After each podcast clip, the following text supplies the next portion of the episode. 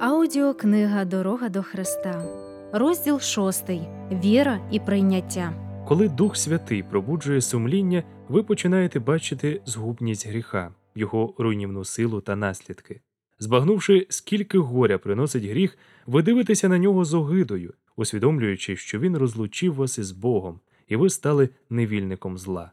Чим більше ви боретеся з ним, тим ясніше бачите власну безпорадність, внутрішню зіпсованість і нечистоту.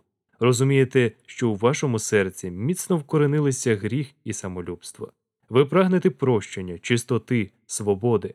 Як же прийти до згоди з Богом і стати подібним до нього? Внутрішній мир ось що вам потрібно прощення від Бога і любов у серці. Ні гроші, ні інтелект, ні будь-які людські знання не принесуть вам миру. Досягти його власними зусиллями безнадійна справа, але Бог дає вам його даром без стрібла і без плати. Ісаї 55 розділ, перший вірш. Він належить вам, потрібно тільки простягнути руку і взяти його. Господь говорить коли будуть гріхи ваші, як кармазин, стануть білі, мов сніг.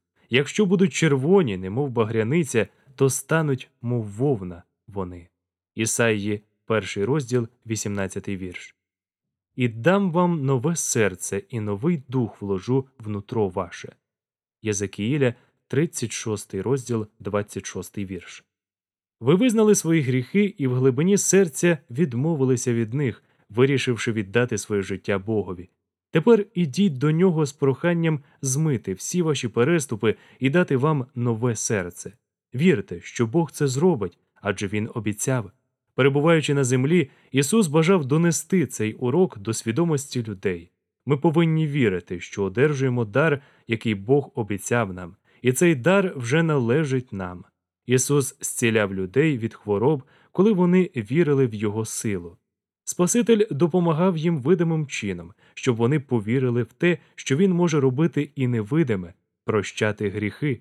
Ісус ясно сказав про це, зцілюючи розбиту паралічем людину. Але щоб ви знали, що син людський має владу на землі прощати гріхи. Тоді каже він розслабленому Встань, візьми ноші твої та й іди додому. Матвія, 9 розділ, 6 вірш. Євангеліст Іван, розповідаючи про чудеса Христа, підтверджує цю думку. Це ж написано, щоб ви увірували, що Ісус є Христос, Син Божий, і щоб, віруючи, мали життя в ім'я Його. Івана, 20 розділ, 31 вірш. З простих біблійних розповідей про зцілення хворих ми можемо навчитися, як потрібно вірити в нього, щоб отримати прощення гріхів. Згадаємо історію зцілення розслабленого у Вефезді. Бідний страждалець був зовсім безпорадний, він не ходив 38 років. Однак Ісус звелів йому Встань, візьми постіль твою і ходи. Івана, 5 розділ, 8 вірш. Хворий міг би відповісти Господи, якщо ти зцілиш мене, я виконаю твій наказ. Але ні, він повірив словам Христа, повірив, що він вже зцілений, і відразу зробив зусилля, аби встати. Розслаблений хотів ходити і пішов. Він діяв згідно зі словом Христа, і Бог дав йому силу. Хворий видужав. Гріхи призвели вас до подібного становища. Ви не можете спокутувати свої минулі гріхи, змінити власне серце і стати святими. Але Бог обіцяє все це зробити для вас через Христа. Вірте в те, що Він обіцяв. Визнайте гріхи і віддайте себе Богові. Прийміть рішення служити йому. Як тільки ви зробите це, Бог виконає своє слово. Якщо ви вірите в те, що обіцяв Бог, що ви прощені та очищені, Він дасть вам по вірі вашій. Ви будете зцілені так само, як розслаблений, котрому Христос дав силу ходити в ту мить, коли хворий повірив у зцілення. Все можливо тому, хто вірить. Не чекайте, поки відчуєте, що ви видужали, але скажіть я вірю в це не тому, що почуваю себе здоровим, а тому, що Бог обіцяв. Ісус говорить все, чого ви будете просити в молитві, вірте, що одержите, і буде вам. Марка, 11 розділ, 24 вірш.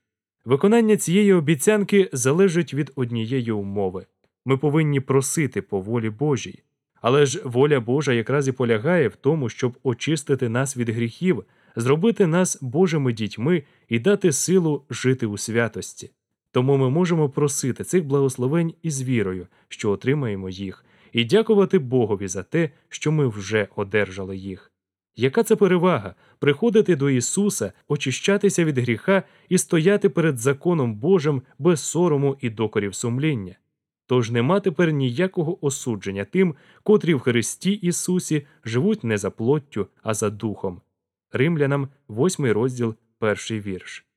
Тому ми вже не свої, а куплені дорогою ціною, нетлінним сріблом або золотом викуплені ви від суєтного життя вашого, але дорогоцінною кров'ю Христа, як непорочного і чистого агнця. Перше послання Петра, перший розділ, 18-19 вірші. Отже, вам потрібно тільки повірити Богові. Тоді ви почнете нове життя під благодатним впливом Святого Духа. Ви тепер член його сім'ї, і він любить вас так, як свого сина. Тепер, коли ви віддали себе Ісусові, не повертайтесь назад і не віддаляйтеся від Нього, а щодня говоріть: Я належу Христові, я віддав себе Йому. Просіть, щоб Він дав вам Духа Святого і підтримував своєю благодаттю. І як ви, віддавшись Богові і довірившись йому, стали його дитиною, так і живіть у ньому.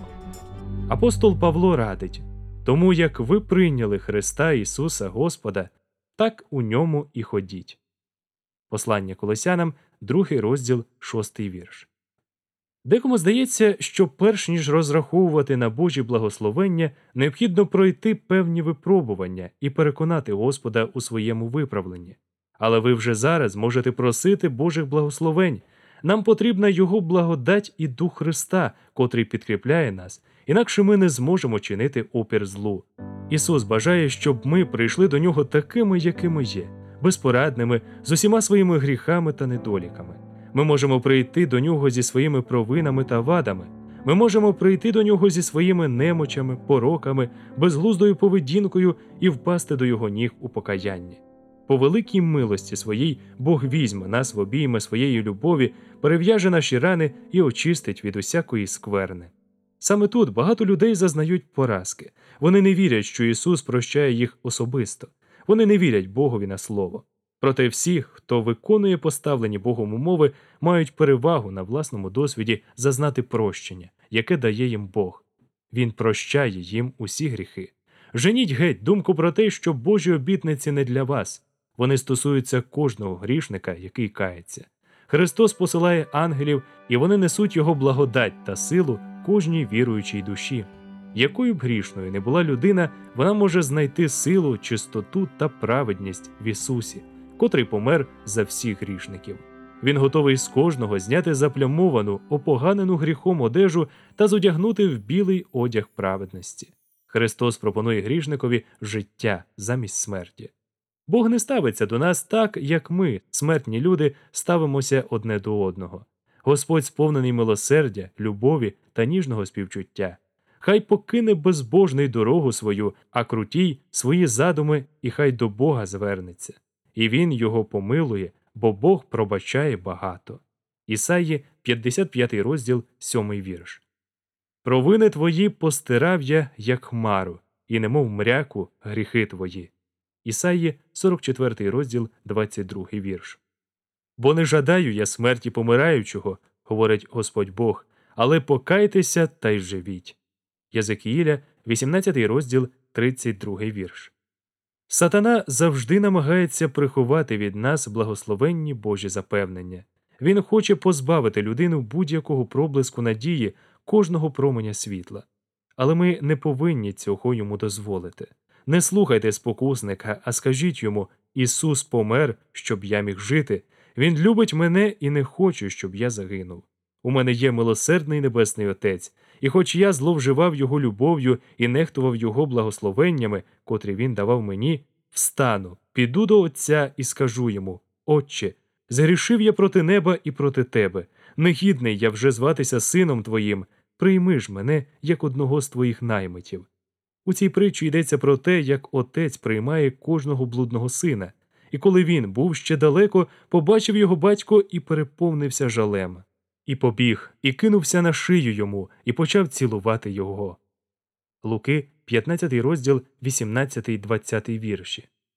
Але навіть ця притча, якою б ніжною та зворушливою вона не була, не може повністю відобразити безмежного співчуття Отця Небесного.